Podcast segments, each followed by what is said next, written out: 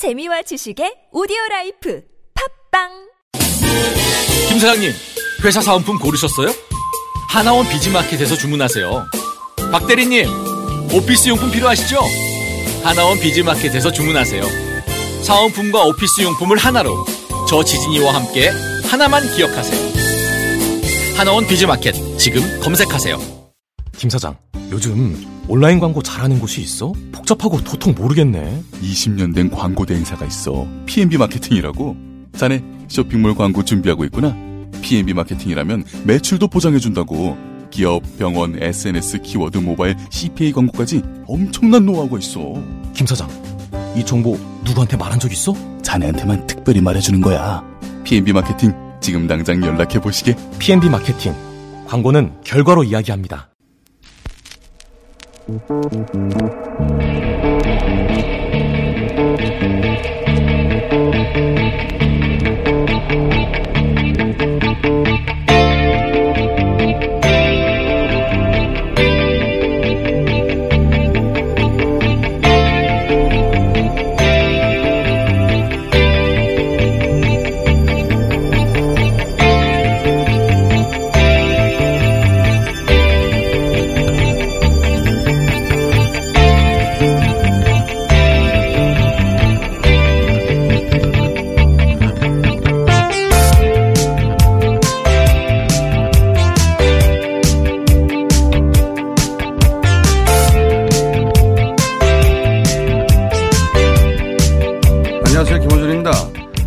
지난 주말 MBN 뉴스 와이드에서 김홍일 전 의원의 별세 소식을 전하며 화면 하단에 CNN 북 대통령 김정은에 전달할 트럼프 메시지 갖고 있어 라는 자막을 넣어 문제가 됐었죠.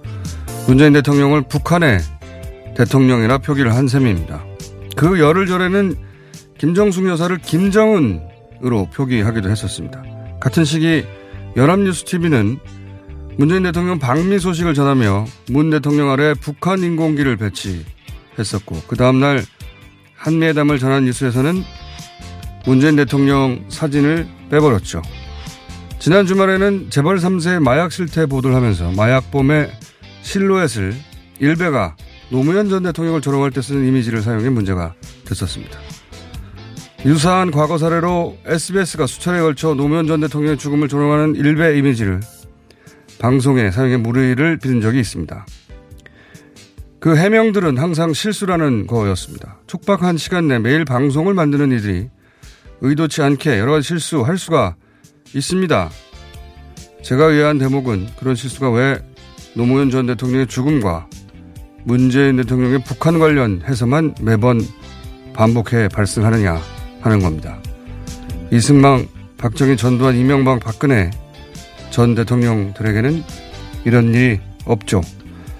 광고 기법에 잠재의식 효과라는 게 있습니다. 짧은 시간이라도 반복적으로 노출하면 우리의 잠재의식 속에서 그 정보에 대한 각인 효과가 만들어져서 실제의 인식에도 영향을 준다는 건데 이게 정말 실수인지 아닌지는 일이 이 정도 됐는데도 그런 일이 반복되느냐 아니냐 앞으로를 보면 알 수 있겠죠. 김호준 생각이었습니다.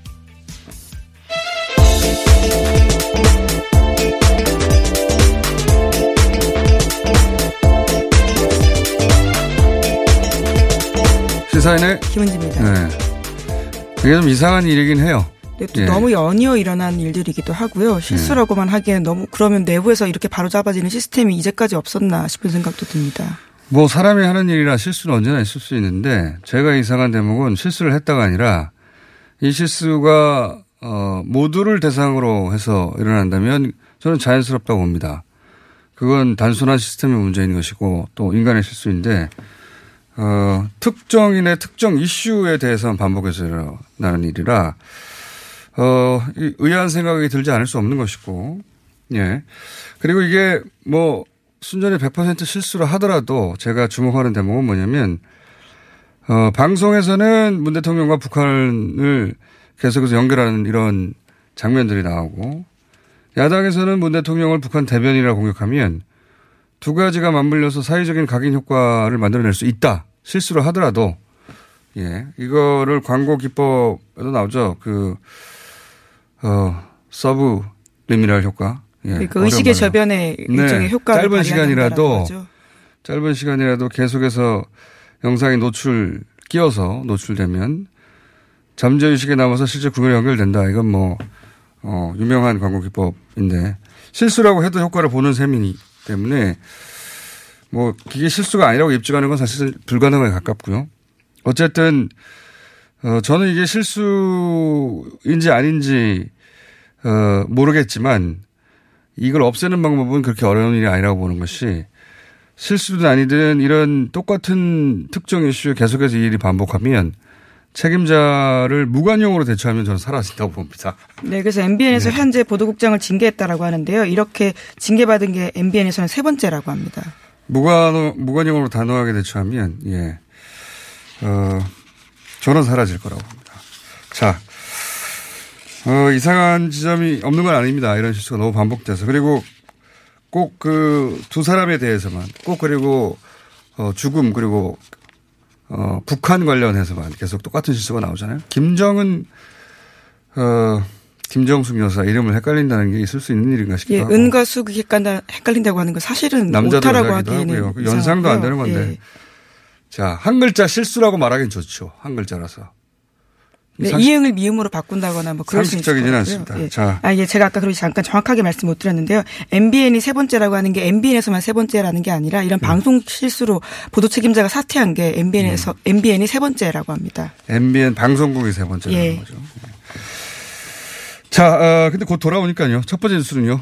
네, 자유한국당을 제외한 여야 4당이 어제 공직선거법 개정안 그리고 고위공직자 범죄수사처 줄여서 공수처라고 많이 부르는데요.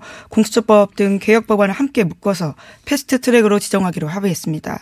여야 4당은 25일이라는 시점을 데드라인으로 정했는데요. 그래서 오늘 각 당은 의원총회를 열어서 합의안 추인을 시도할 예정입니다. 하지만 캐스팅 보트를 쥐고 있는 바른미래당 내에서 반대가 만만치 않아서요. 오늘이 이러한 개혁 법안 통과의 첫 번째 분수령이 될 전망입니다. 요사는 저희가 어, 민당 홍영표 원내대표를 오늘은 직접 인터뷰하고 내일은 야당 대표들을 인터뷰할 예정이라 어, 그때 자세히 얘기 나누기로 하죠. 결국은 이제 바른미래당에게 달려 있다 현재. 이제 바른미래당이 애초에 선거제 개편에 관심이 있었던 것은 바른미래당으로 총선을 치를 것이라는 전제하에 관심이 있었던 건데 지금은 이제 당내 여러 개파가 바른미래당 자체에 대한 생각이 달라져서 과연 은총을 통과하겠냐 이게 관건인 것 같습니다. 자, 잠시 후 인터뷰를 통해 자세히 얘기 나누기로 하고요. 다음은요. 네, 어제 해리 해리스 주한 미국 대사가 외교부 출입 기자단과 간담회를 열었는데요. 한미 관계, 북미 관계 등에 대해서 여러 가지 이야기를 꺼냈습니다.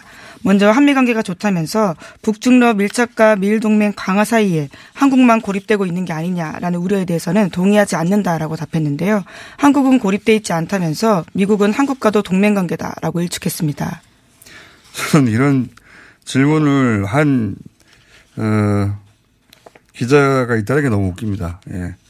한국만 고립된 거 아닙니까? 또는 뭐, 한국과 미국하고 사이 안 좋은 거 아니에요? 어, 이게 이제 보수의 프레임이긴 한데. 네, 오늘도 조선일보 같은 경우에는 그런 보도들을 이어가고 예. 있는데요.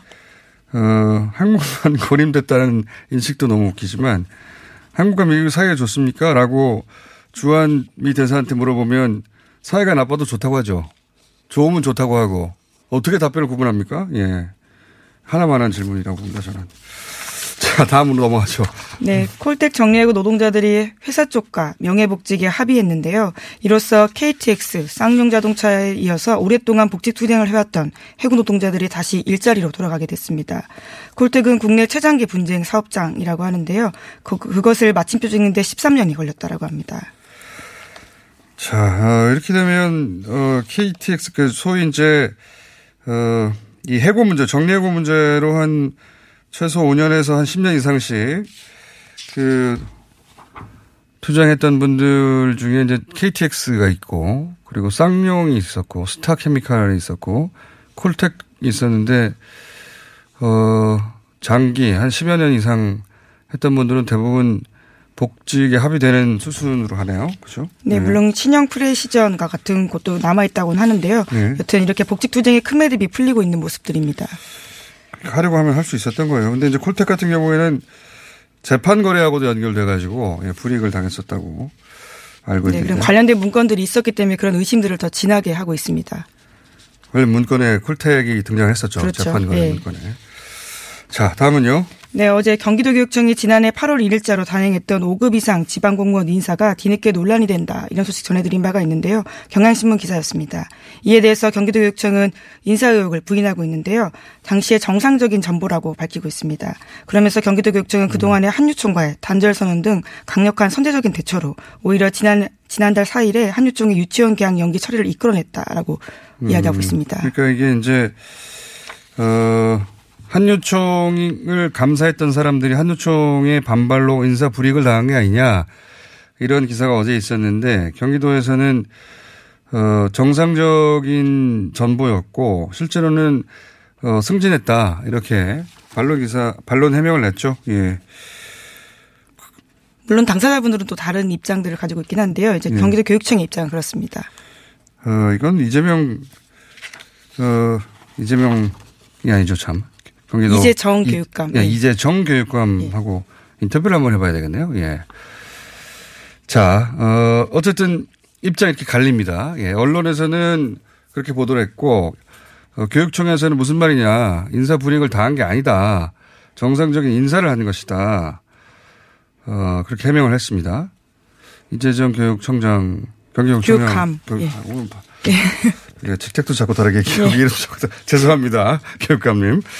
인터뷰 요청 한번 받아주시기 바라고. 자, 다음은요. 하나 네. 정도 더 끝내야 될 것 같아요. 예. 네, 우크라이나 소식 지난번에 뉴스공장에서 공장장 생각으로 이야기한 적이 있는데요. 예. 예, 확정이 됐다라고 합니다. 코미디언 배우 출신으로 정치 경험이 전혀 없는 41살의 볼로디미르 젤렌스키라는 후보가 당선됐다라고 하는데요.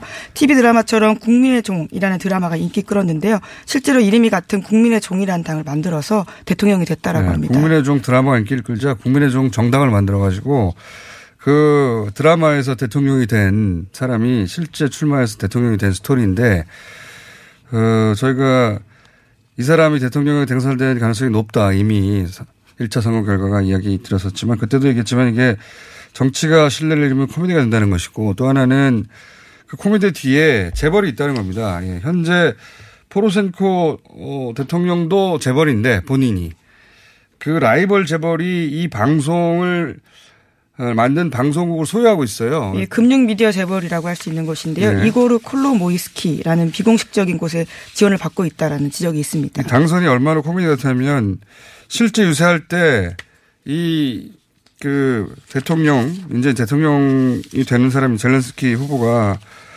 당선자가 인터뷰를 다 거부를 했어요. 정치인인데 인터뷰를 거부를 해버렸어요. 공약에 대한 구체적인 이야기나 자신의 생각들을 네. 밝히지 않은 거라고 볼 수 있는 인터뷰를 건데요. 거부하고 대신에 개그 공연을 했습니다. 이거 그렇지 않습니까? 자, 오늘 여기까지 하겠습니다. 시사인의 김은지였습니다. 감사합니다.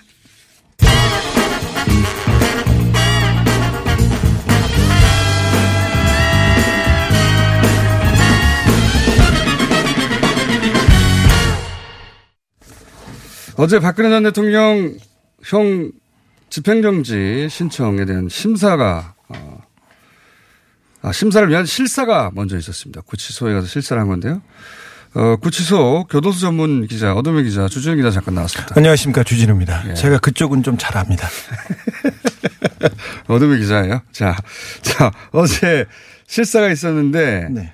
어, 건강 상태는 어떠신 것으로 파악이 됐나요? 한 시간 가량 직접 이렇게 체크를 했는데요. 건강 상태가 매우 좋아지고 있다. 계속 좋아지고 있다.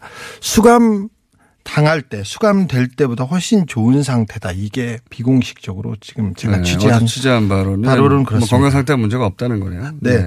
사실 저기 감옥에 처음에 오실 때는 네. 굉장히 건강이 안 좋으셨어요. 위장 상태가 특별히 안 좋아서 어.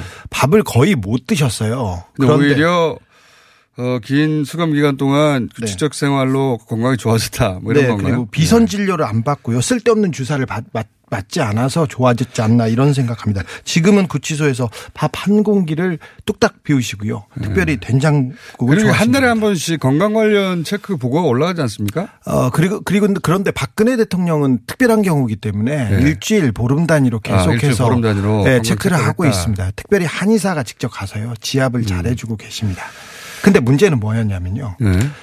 허리 디스크와 관련돼서는 지금껏 한 번도 고통을 호소하거나 문제된 적이 없었다. 아, 그 이전에 일, 주마다 체크에서도 형 집행정지에서 갑자기 허리 디스크가 등장한 것이다. 네, 그렇습니다. 허리 그저- 디스, 디스크가 설사 심하다고 해도 형 집행정지가 생명이 위독한 중병 아니면 어, 허리 디스크 같은 걸로는 집행 정지가 된 적이 없잖아요. 네, 그런 예는 없었습니다. 네. 지난해 그 박근혜 대통령이 건강상 가장 고통을 호소한 거는 발가락, 발가락 고통이었어요. 네, 발가락, 발가락 때문에 법정에 안 나오셨죠. 네. 발가락 아프면 못 걸으니까요. 저는 이해갑니다. 근데 이게 이제 그, 그동안 디스크 얘기도 한 적이 없고 그리고 디스크로 형 집행 잔 적이 없다는 거를 뭐 변호사들이 모를 리도 없고. 잘 알지요. 예. 그리고 의사들이 그 바깥에서 이 위원회를 꾸려서 의사들이 이렇게 판정을 해야 되는데요. 좀 형사소송법상 형집행 정지할 수 있는 이유가 좀 거의 안 됩니다. 예. 근데 제 말은 뭐냐면 이 신청이 받아들여질 가능성이 그러면 없는 건데 정치권에서야 뭐 총선용으로 어 문제 제기를 한다고 하지만 법원 검찰청 아주 잘 아는 이쪽에서는 좀 다르게 볼 것 같은데 혹시 이게 어 박근혜 전 대통령의 운명과 관련해서는 어 4월 달에 원래 예정됐던 대법원 전원 합의체 판결 있지 않습니까? 이거하고 네, 연결지어서 법원 검찰청에서 보는 어떤 견해는 없어요? 어, 서초동에서는 사실 이 네. 서초동이라 부릅시다 그러면. 네, 예. 서초동에서는 서초동과 저기 구치소 주변에 약간 어두운 곳에서는 사실 곳에서. 형집행정지 뭐 이런 얘기가 나왔을 때 네. 그 4월 대법원 선고하고 연관이 있다고 이렇게 처음부터 얘기했습니다. 그쪽에서는 그렇게 보겠죠. 네. 예. 근데 지금 어떻게 4월 연관이 있다고 보는 겁니까? 대법원 그 이재용 그러니까 모르시는 분들에 대해서 말씀드리면 박근혜 이재용 어 대법원 전원 합의체 판결이 4월에 원래 예정돼 있었습니다. 좀 그죠? 미뤄졌습니다. 5월에 지금 아, 미뤄질? 걸로 네. 보입니다. 그런데 대법원에서 아, 그 지금까지 박근혜와 최순실의 재판하고 이재용의 재판이 판결이 엇갈렸어요. 아시다시피 한 이- 번 헷갈렸죠. 이재용 2심 때. 네. 예. 이재용은 뇌물을 준 사람이고 박근혜는 뇌물을 받은 사람입니다. 그렇죠. 그런데 2심에서 어 판결이 엇갈려서 정영식 대법- 판사에 의해서 한번 대법원에서 이렇게 이걸 잡아줘야 됩니다. 그래서.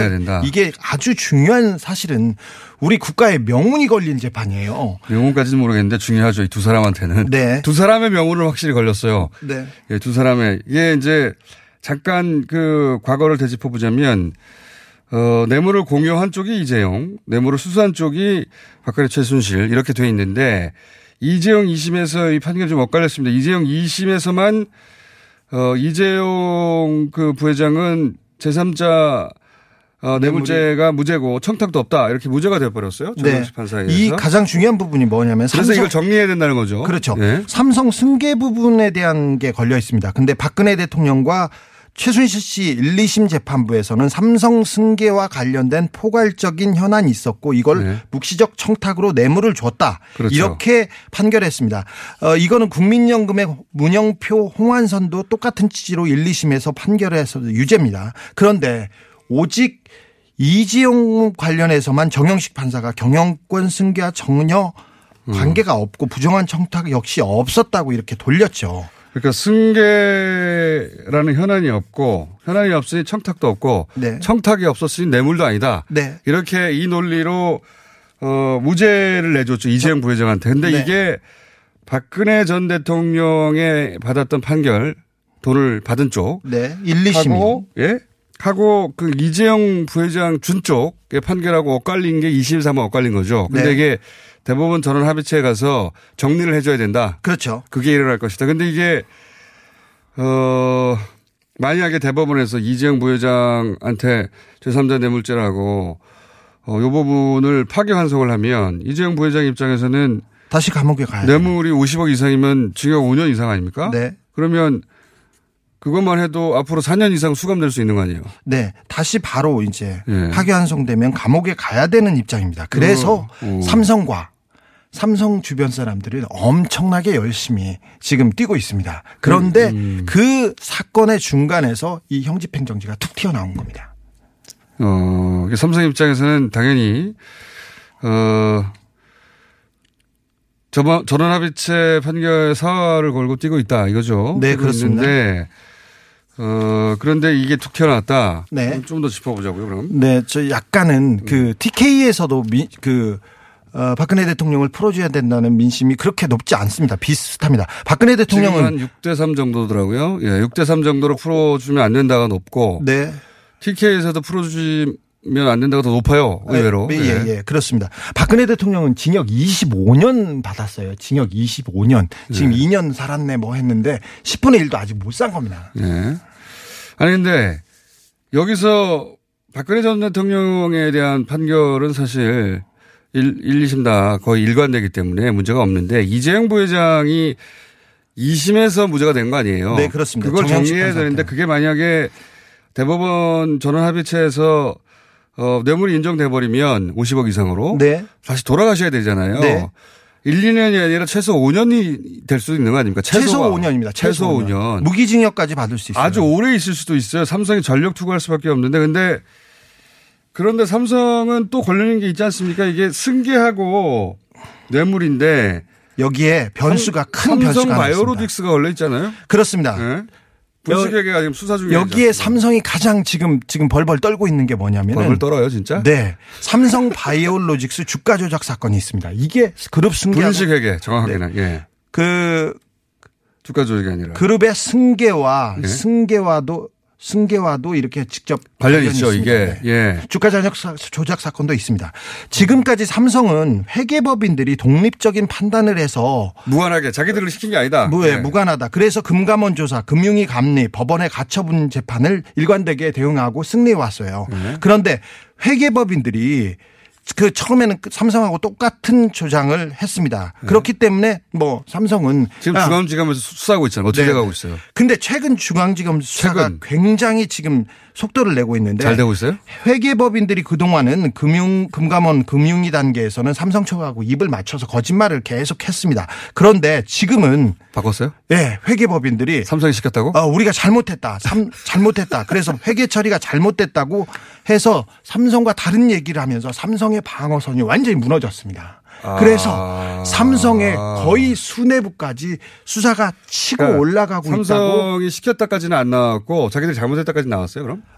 삼성이 시켰다는 얘기까지도 했죠. 거의? 네, 제가 취재한 바로는 거기까지 됐습니다. 거기까지 됐다고 취재가 됐어요? 네, 삼성 중앙지검 수사에서 중앙지검 수사에서 예. 삼성하고 회계법인 측이 지금껏 계속 얘기했던 내용들이 어 다량의 그러니까 삼성과 회계벌이 무관하다는 방어선이 있었는데 네. 무관하지 않다고 이 방어선이 무너지고 있어요? 예, 무관하지 않다. 그리고 회계법인이 지금껏 거짓말을 했다. 삼성 때문에 이런 내용들이 계속 쏟아져 나오고? 있습니다. 서류도 쏟아지고요. 증언도 이미 났네, 거짓말 삼성. 인정했습니다. 그래서 삼성이 굉장히 지금 다급해서 다급해서 지금 불난 집에 호떡 아니, 호떡 집에 불났습니다. 그래서 뛰어다니고 있어요. 네, 비유도 참. 참 비 유가 싸도 그렇습니다. 삼성의 분식 회계는 그, 그동안 삼성의 그룹 승계하고 직결된 문제였어요. 그렇죠. 이게 삼성물산과 제일모직을 왜 이렇게 무리한 수를 써서 합병을 했느냐. 그렇죠. 그건 그룹 승계를 위한 것이다. 네. 이게 이재용 부회장하고 연결되는 이야기고. 네. 그러면 승계라는 현안이 없었던 게 아니라 생기는 겁니다. 네. 그러면 승계라는 현안이 생기니까 당연히 청탁과 뇌물도 연- 연결되는 것이고 네.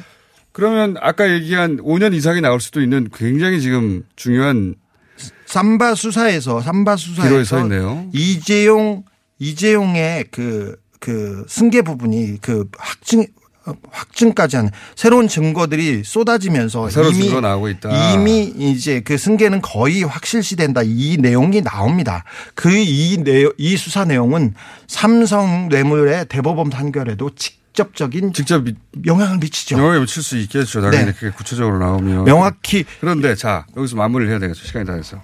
그러니까 지금 이야기는 어, 박근혜 전 대통령 형 집행정지 신청은 정치적으로는 뭐 시- 총선용이라 보지만 어, 삼성과 만약 연결해 본다면 삼성 이재용 부회장 쪽에서 굉장히 불리하게 돌아가는 국면에서 전원 합의체를 앞두고 있는 대법원을 상대로 어, 박근혜 석방 요구를 한 대중 여론을 만들어서 어떻게 심정적으로 흔들어 보려고 하는 돌을 던져보는 시도다. 그런 시도도 시도라고도 볼 수 있죠. 그런 시도라고 보는 네. 서초동의 시각이 존재한다. 그렇습니다. 삼성 바이오로직스에서 그 수사에서 이미 대법원 아 승계라는 삼성의 승계가 던, 던질 것은 다 던져본다.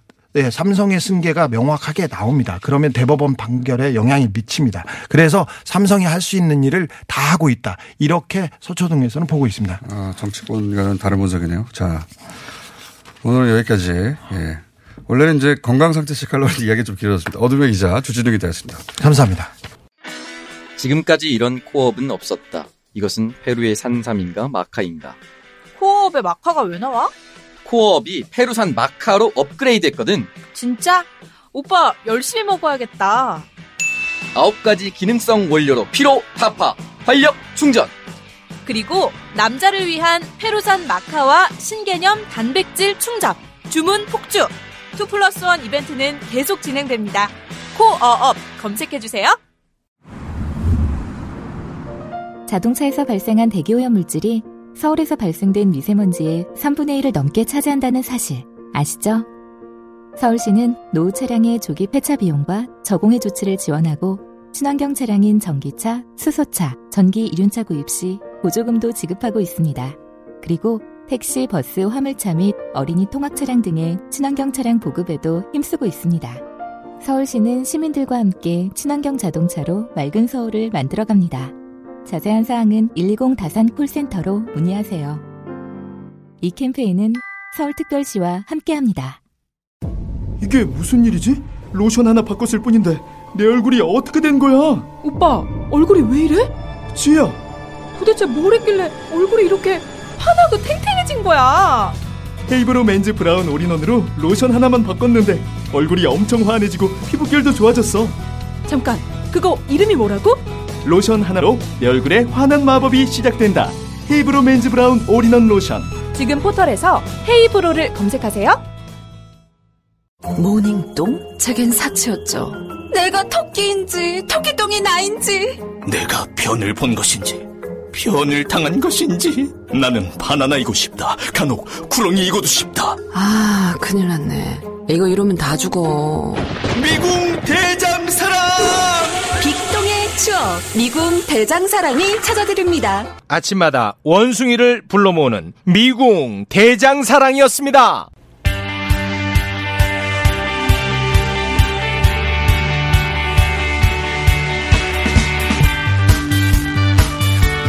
사개월간의 줄다리기 끝에.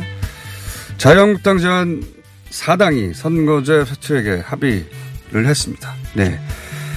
홍영표 민주당 원내대표 직접 모셨습니다. 안녕하십니까? 네, 홍영표입니다. 임기가 얼마 안 남으셨죠, 이제? 네, 말년입니다. 네. 5월 초에 새 원내대표가 선출됐죠. 네, 저희 5월 8일 날 선거하게 돼 있고요. 네. 저는 선거가 끝남과 동시에 임기가 종료됩니다. 이게 사실상 마지막 작품이고 다들 안 될 거라고 했는데 여기까지 왔습니다. 고생 많으셨습니다.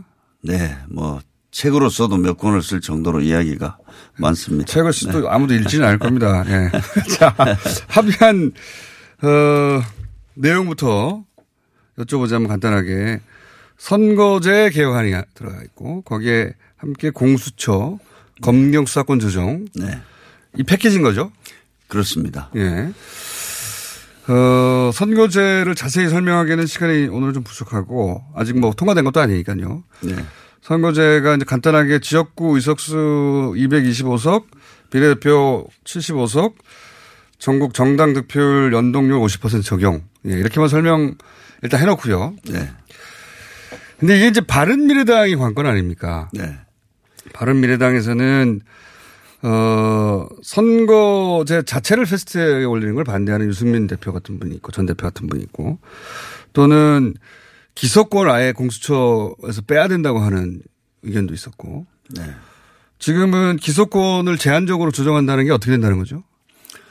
어, 이제 공수처에 수사권과 네. 기소권을 이렇게 부여하는 것을 저희가 주장해 왔습니다. 예. 그런데 아무튼 수사권은 줄 수 있지만 기소권은 줄 수 없다. 예. 이렇게 해서 반, 야당 일부에서 반대했죠. 네, 상당히 뭐 복잡하고 어려운 그런 협상을 했는데 뭐 결론적으로는 저는 공수처가 일할 수 있는 권한은 충분히 확보했다 이렇게 봅니다.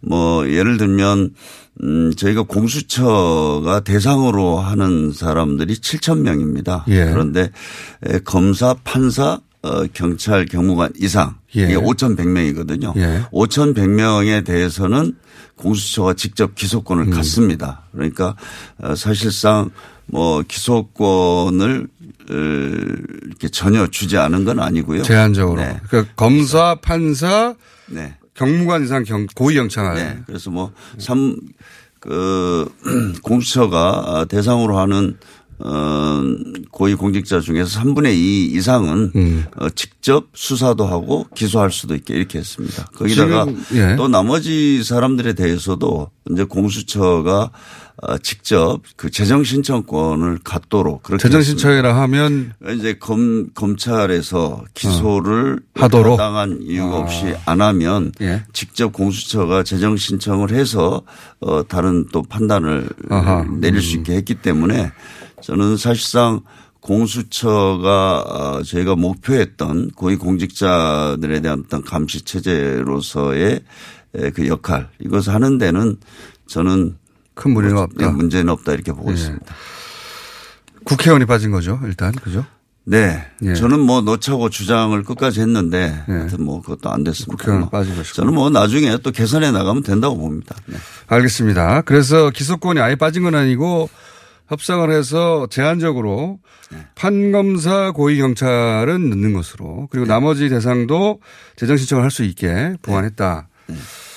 알겠습니다. 근데 바른미래당 아까 잠깐 얘기하다가 일로 넘어갔는데 바른미래당이 애초에 이 선거제에 관심을 가졌던 이유는 어, 독자 생존에서 총선을 치른다. 바른 정당으로, 아, 바른 미래당으로. 그랬던 건데 지금 바른 미래당 내에 뭐랄까요. 다 차기 총선에 이 당으로 계속 선거를 칠 수 있겠느냐 하는 의견이 분분하지 않습니까? 당 내에서. 바른 미래당 내에서. 그러니까 이 선거제 그 개편에 대해서 관심이 확 들어, 떨어지지 않았을까요?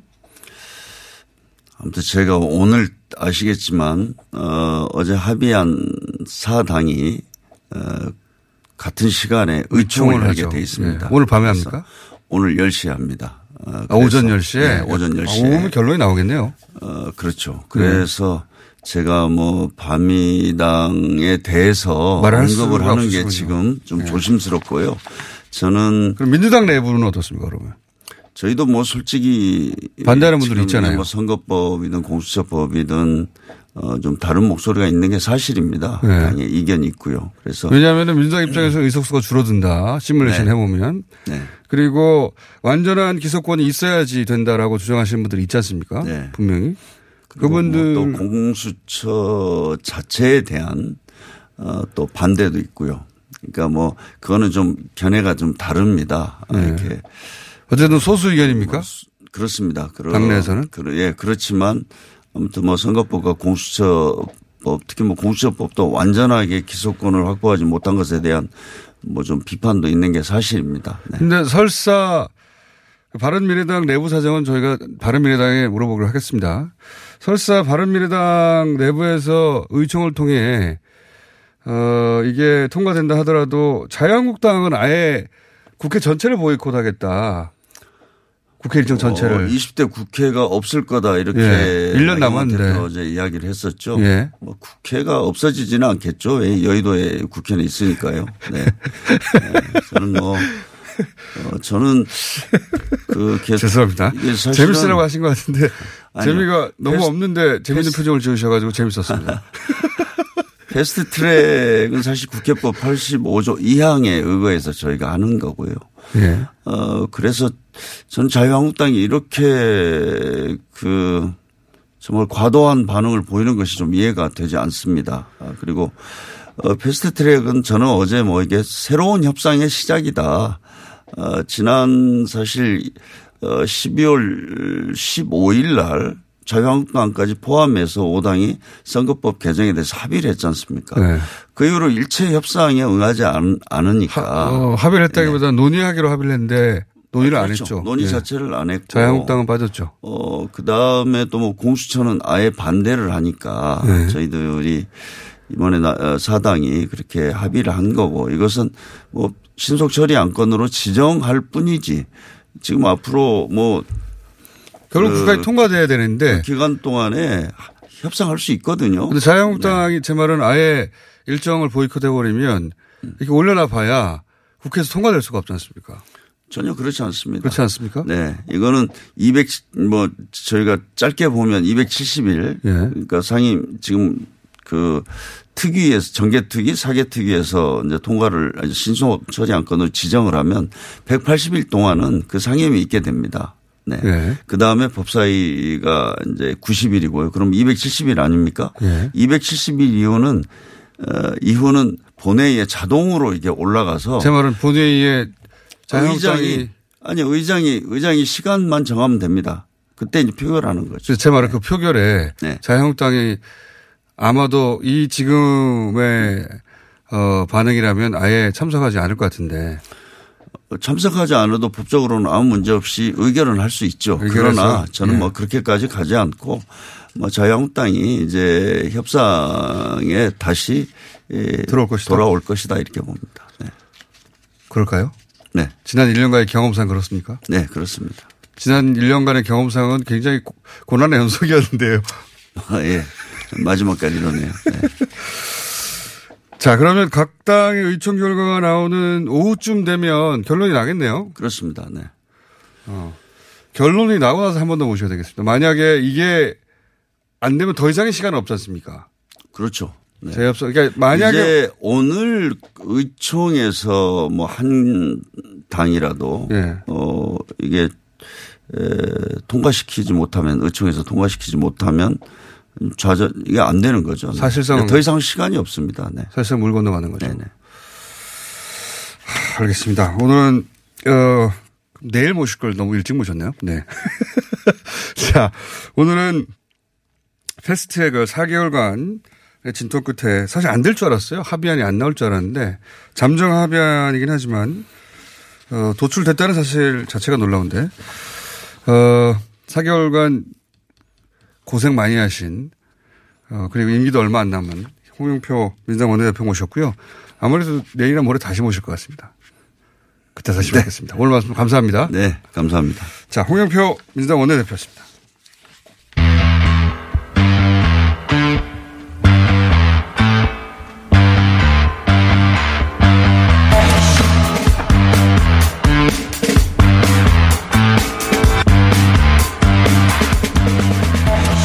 오늘 인터뷰가 많네요. 김학의 사건 진도가 굉장히 더딥니다. 시간이 지날수록 관심도도 떨어지고 있는데 오늘은 어, 사건 당시 수사 실무 책임자였던 현직 경찰 간부 한 분을 인터뷰하겠습니다. 아, 이름은 밝히지 않기로 했습니다. 전화 연결됐습니다. 안녕하십니까? 예, 안녕하십니까. 예. 어, 우선 계급이 어떻게 되십니까, 현재? 아, 지금 총경입니다. 총경. 그럼 제가 이름은 밝히지 않기로 했으니, 어, 총경님이라 부르겠습니다. 예. 총경이면 일선 간부신데, 어, 이 인터뷰에 음성 변조 없이 응하시는 이유가 뭔가요? 아, 그때 사건을, 그러니까 피해자분들 얘기를 직접 듣고 네. 사건을 담당했던 사람으로서 지금 벌어지고 있는 여러 가지 상황들을 음. 보고 이게 화가 나고 좀 답답해서 참기가 힘들었습니다. 왜냐하면 네. 이 사건은 분명히 경찰이 아니었으면 이 세상에 드러나지 않고 드러나지 않고 묻혔을 사건이 그게 팩트입니다. 그럼에도 불구하고 예.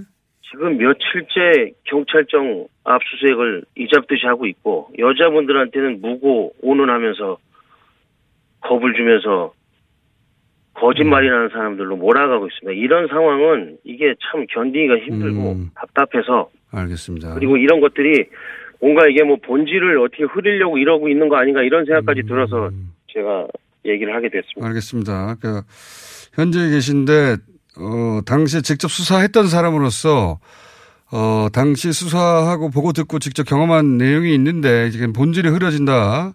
그러는 것 같아서 지금 전화, 어, 인터뷰 응하신다고 했는데, 그럼 총장님이 직접 겪었던 이 사건의 본질은 뭐라고 보시는 겁니까? 지금 상황은 이게 마치 사건을 강에서 나는데 사람들을 산으로 데려가고 있는 뭐 이런 거나 비슷하게 느껴져요. 이거 본질은 복잡하지 않습니다. 아주 간단해요. 이 경찰이 아니었으면 드러나지 않았을 사건 그 본질은 뭐냐면 예. 윤씨 별장에서 도대체 무슨 일이 있었는지 그 예, 예. 과정에서 여성분들은 어떤 피해를 입었는지 경찰이 어렵게 드러낸 걸 검찰은 왜 두 번이나 적극적으로 수사, 수사하지 않았는지 이거 음. 밝히면 끝날 일입니다. 근데 자꾸 이거 엉뚱한 얘기만 하고 있는 것 같아요. 본질에 접근하려는 기색을 찾을 수가 없습니다. 과거사의 권고를 한번 보시면 청와대는 외압을 행사했고 여성들은 남성들을 무고했고 경찰은 뭔가 감추고 노력했다고 하는데 그 두 번이나 모른 채 했던 검찰에 대해서는 아무 잘못한 것이 없어요. 원주 별장에서 무슨 일이 있었는지는 고사하고 온 국민이 다는 동영상의 실체에 대해서도 뭐라고 얘기한 게 없습니다.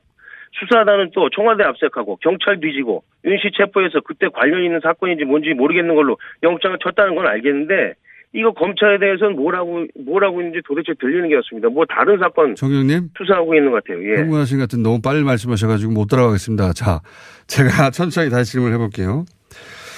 어, 그러니까 본질은 당시 별장에서 무슨 일이 있었냐, 그때 여성들이 어떤 피해를 입었냐, 그리고 밝혀낸 실체가 있는데 검- 경찰이 검찰이 어떻게 덮었냐, 그 책임자는 누군가 이거라고 보시는 거죠.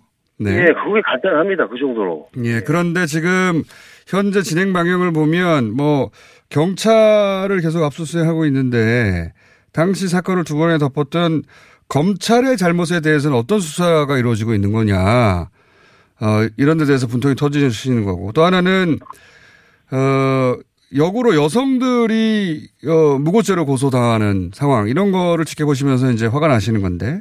자, 그럼 좀 짚- 따로따로 차근차근 짚어볼게요.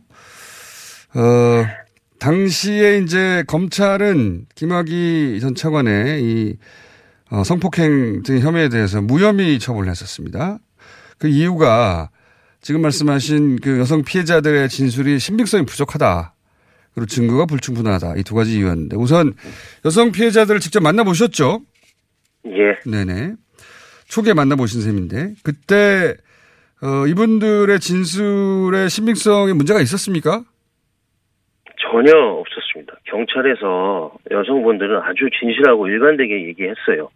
무서워. 그러니까 두려워서 이게 망설이면서도 눈물까지 흘리면서 얘기하신 분도 계십니다. 이 거짓말이나 피해자답지 않은 태도를 전혀 느낄 수가 없던 상황이었어요. 그런데 이게 이런 진술을 하셨던 분들의 진술이 왜 검찰만 가면 흔들리고 믿을 수 없게 되는지 제가 이해를 할 수가 없, 없는 상황이에요. 검찰 가서 흔들리고 이상해졌는지를 따져볼 문제입니다. 13년 당시에 검찰 조사를 받고 온 피해자분들이 검찰은 경찰과 다르게 자신들의 말을 들어주지 않다, 않는다. 그 힘들어하는 말을 전해 들은 적도 있습니다. 이게 검찰은 경찰에서 이 건 수사를 시작한 초기부터 여자분들 진술이 신빙성이 없다고 했어요. 그때는 여자분들 진술이 왜 신빙성이 없는지 뭐, 뭐 특별한 이유도 없을 텐데 그때부터 다짜고짜 신빙성이 없다 했습니다. 선 수사 당시 그게 참 이상했어요.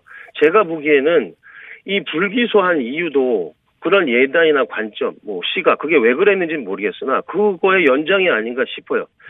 이런 성범죄의 경우에 이렇게 발생 시점하고 수사 착수 점이 떨어져 있으면 유일한 증거는 사실상 피해자 진술뿐입니다. 직접 증거는. 예. 이런 경우에 이게 만약에 누가 가해자의 변호인이라면 이거 흔들는데 이거 흔드는데 이 진술 흔드는데 집중하는 게 1번이에요. 그렇죠. 원래 제가 그렇죠. 보기에는 그게 이게 우연인지 의도적인 건지는 모르겠으나 검찰 수사의 방향은 당시의 검찰 수사의 방향은 그쪽으로 갔습니다. 음. 그런데 이게 어떻게 제가 억울하고 답답하고 왜 그랬는지 알고 싶지 않겠어요. 제가 제 심정이 무슨 어떻겠습니까? 얘기인지 알겠습니다. 그러니까 어, 직접 수사했던 당시 여성들의 진술은 매우 일관됐는데 검찰에만 가면 신빙성 문제가 생긴다고 하고 검, 어, 검찰 다녀온 여성들이 검찰은 자기들 말을 믿어주지 않았다 처음부터 이런 말도 했었고 어 그리고 이 진술을 흔드는 게 오히려 가해자 변호인 측에서 하는 행위인데 왜 검찰이 그렇게 했을까 이런 의문을 가지고 계신 거죠. 예. 네, 그렇습니다. 어, 알겠습니다. 자, 이 부분 어떻습니까? 당시에, 당시에 여성들이 이제 검찰 조사를 받는 과정에서 그렇게 신빙성을 흔드는 검찰의 수사 기법이 등장했었다고 추정한다면, 어, 김학의 전 차관이나 윤중천 씨를 경찰에서 조사하는데, 당시에 어떤 어려움은 없었습니까? 특정 피- 어떤 대상자를 경찰이 개인적으로 뭐 조사하는데 그 개인적인 개별 대상자에 대해서 어려움이 생기거나 그런 건 없습니다. 사, 사건을 다만 당시에 사건을 그때 진행하는데 예. 외부적으로 우호적이지 않은 환경은 있었던 것은 맞죠. 그러나 물론 저한테 당시에 수사하는데 아무도 이래라 저래라 직접적으로 외압한 사람은 없습니다. 다만 이게 제가 처음 시작할 때 아무도 경찰에서는 발을 담그려 하지 않는 상황이 있었고 어, 수사 중에는 느닷없이 지휘부가 교체됐고 어. 그리고 인사검증의 실패는 또 경찰에다가 밀어내는 그런 PH 당시에 태도가 있었고 그몇번 제가 비우적 그 아주 우호적이지 않은 검찰 소극적인 검찰 지휘가 있었고요. 그 다음에 우리 직원들이나 저는 수사 후에 그런 상황이니 인사보복을 당할까봐 두려워하는 이런 이런 압박들 속에서 수사를 했던 것이 그게 어려웠던 것이지. 본인의 환경이 그랬다는 것인데 예, 예, 그렇죠. 그, 예. 그, 그, 방금 이제 인사불이익 말씀하셨으니까 실제 인사불이익으로 볼 만한 조치들이 있기도 있었습니까? 아니 그 당시에 처음 시작할 무렵에 이 사건을 적극적인 태도를 보였던 이 사건에 대해서 그런 분들 한 집으로 다 가셨어요. 한 집으로 가실 상황이 아닌데 가셨습니다. 그것도 수사 중간에. 그리고 저 같은 경우는 끝나고 나서 비수사부서로 강제 발령됐죠. 제가 지금도 잊을 수가 없는 것이 그 이 사건 끝나고 정상적으로 본래 있던 대로 돌아가서 업무를 수행하고 있는데 제가 다른 뭐 피의자 검거 이런 것 때문에 외국 나갔다 들어오는 인천공항에서 너 내 모내 나간다는 얘기를 들은 게 지금도 제가 잊혀지질 않습니다. 그게. 어, 국내 공항에 도착하자마자 발령이 났다는 얘기를 들었다고요? 예. 너 내보내란다는 얘기를. 나 내보내라. 예, 예. 그러고 나서 발령이 났어요. 그게, 이게, 이게 상식적인 일이냐 말이죠. 그 본인의 환경 또 경찰의 당시에 어, 수사에 임했던 사람들의 인사 불이익 말씀하셨는데 제가 궁금했던 건 어, 검찰 쪽에서 비우호적인 태도라고 말씀하셨던 게 구체적으로 어떤 겁니까? 예를 들면 뭐 어, 영장이 기각됐다 이런 얘기도 언론을 통해 나오긴 했는데 구체적으로 어떤 거였죠? 어, 뭐, 방금 말씀하신 대로 언론에 몇 차례 나왔습니다. 당시에 뭐, 영, 압, 압수수색 영장이나 뭐, 출국금지나 뭐, 이런 것들이, 예. 에, 수차례 반려되고 기각되고 했고요. 그리고 그, 자- 그 과정에서 뭐, 뭐, 그런 지위를 할 수도 있습니다. 그러나 저희들이 납득할 수 없는 지위가 몇 번 있었던 거, 예를 들면, 처음에 막 수사할, 시- 수사를 시작할 무렵에, 뭐, 증거도, 변별한 것도 없는 상황에 주피의자부터 부인할 게 뻔한 주피의자부터 불러 조사를 한다든가, 음. 특정 사람의 혐의 범죄 사실을 빼고 뭐 출금지를 올리라 한다든가 그리고 원본 동영상 확보하는 게 급해서 그거 가지고 있는 사람 급하게 추적하고 체, 하려고 체포영장 받고 뭐 이런 거 하려고 하는데 그거 기각하면서 뭐 보강 수사랍시고 막 엄청 써내려가지고 잡는데 지연시키려는 의도가 보이고 이런 지위들은 이게 저희들로서는 그게 보강 수사에라는 뭐 써여 있긴 하지만 이게 의도를 의심할 수 없, 하지 않을 수 없는 그런 지위였어요. 그게. 알겠습니다. 간단하게 얘기해서 동영상 빨리 확보하려고 그러는데 영장 안 내준다. 이건 말이 안 되는 거죠. 예. 그뭐 나중에 내주긴 내줬어요. 근데 오래 걸리게 했다는 의도가 있는 거죠. 제가 보기에 그런 생각이 자꾸 드는 겁니다. 그게. 알겠습니다. 자, 어, 그 당시 수사 실무 책임자라서 해당 사건을 가장 자세히 아는 분으로서 이제 이 사건이 어, 산으로 가고 있다. 본질이 사라지고 있다는 생각이 직접 인터뷰에 응하신 건데 저희가 한 20초 남았는데 다시 한번 모실 것 같습니다. 20초 남았는데 혹시 꼭 하시고 싶은 말씀 있으십니까? 검찰이 이번에는 좀 본질을 밝혀 주셨으면 좋겠어요. 제가 보기에 사람들이 원하는 거는 뭐 복잡한 게 아닌 것 같습니다. 아까 말씀드렸던 그런 무슨 일이 있었는지, 어떤 피해를 입었는지, 왜 두 번이나 모른 척 하는 일이 있었는지, 이것만 밝혀 주시면 이, 이 시끄럽고 이